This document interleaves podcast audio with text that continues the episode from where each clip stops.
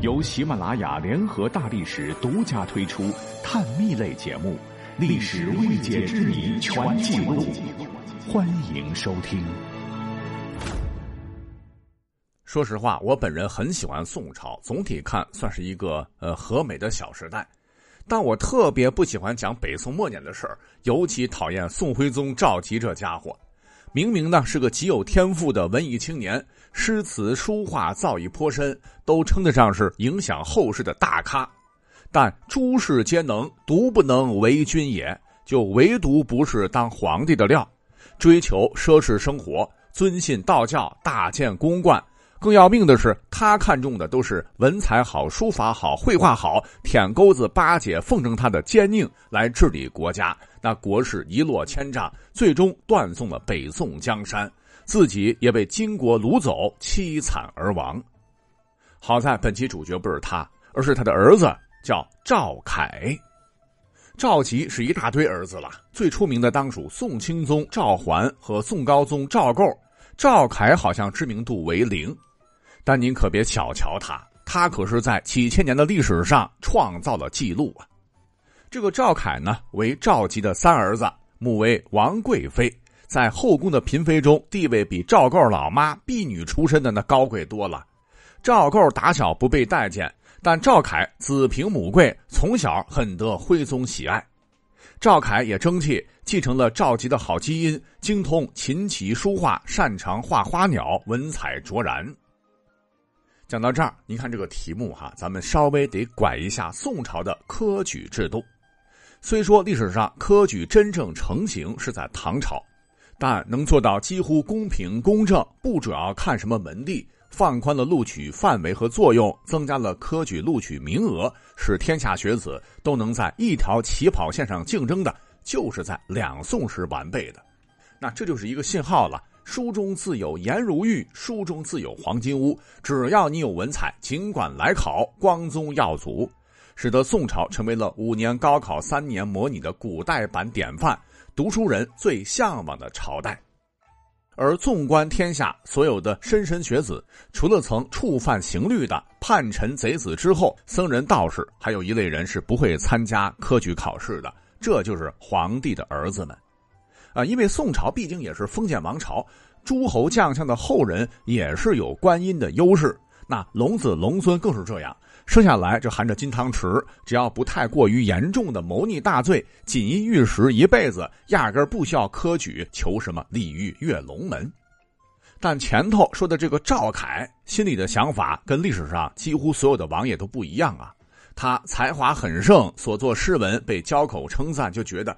这对我不公平啊！凭啥我就不能和所有读书人一样参加科举考试去比一比呢？水平不行那是一说，万一我水平高呢？他呢很有勇气，说干就干，便背着大家伙于公元一一一八年冒用一个读书人的名字上了考场。要知道，即使说北宋扩招，无奈到了后期人口一个多亿。能考中进士，那比现在所谓的千军万马过独木桥的高考的难度，那十倍都不止。我们纵向来看，据统计，哈，宋朝进士考试三年才一次，录用人数平均两百出头，就平均每年全国录取仅仅七十人左右，录取率在一比六万。你像如今的清华北大一年两校合计录取统计是两千六百三十七人，你简单一算就知道进士古代能中，说祖坟冒青烟绝对有道理。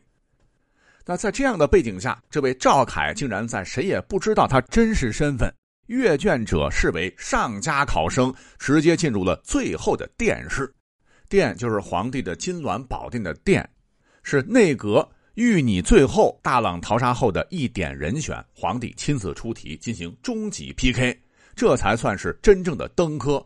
那经过一轮的监考、阅卷等考试事宜，折磨人的等待之后，会由皇帝亲自主持唱名仪式。合格者按成绩高低受本科及第出身，前三名为状元、榜眼和探花。要知道，宋朝殿试是会淘汰的。也会对考生将来入仕和升迁具有重要影响。那这个难度当然也是地狱级的。你像是著名的历史人物王安石、苏轼、司马光、抗金名臣李纲、沈括、毕升、欧阳修、秦观等，殿试下来都只是进士，榜眼探花都没捞着。而赵凯这一集等到正式放榜，全国第一的状元正是过五关斩六将混进来的他。赵凯当时高兴坏了，那搁着一般家庭，老爹老妈还不乐死了。但当赵凯兴高采烈的禀告父皇赵佶时，他得到的结果却是当头一棒。说起来，这个徽宗虽然昏庸，但也是个文人，晓得办这个科举啊，一定是得从民间来选拔，规矩不能破。自己的亲儿子高中状元，哪怕是真才实学，可天下的读书人不一定这么认为。其乃是皇帝儿子，一定是动用权势欺负天下读书人得到的状元。那信任危机对于考试选拔人才的制度来说，杀伤力是巨大的。所以呢，宋徽宗是思忖再三，大笔一挥，直接将儿子的状元抹了，将第二名提到了第一名。赵凯当时咋想的不晓得，但是他无意中却成为了历史上身份最高的状元之一。那最高的是西夏的一位皇帝，以及历史上唯一的一位皇子状元——亲王状元。据传，宋钦宗原本推脱当皇帝的时候，极力想让赵凯上。若是赵凯继位，或许历史是另外一番景象吧。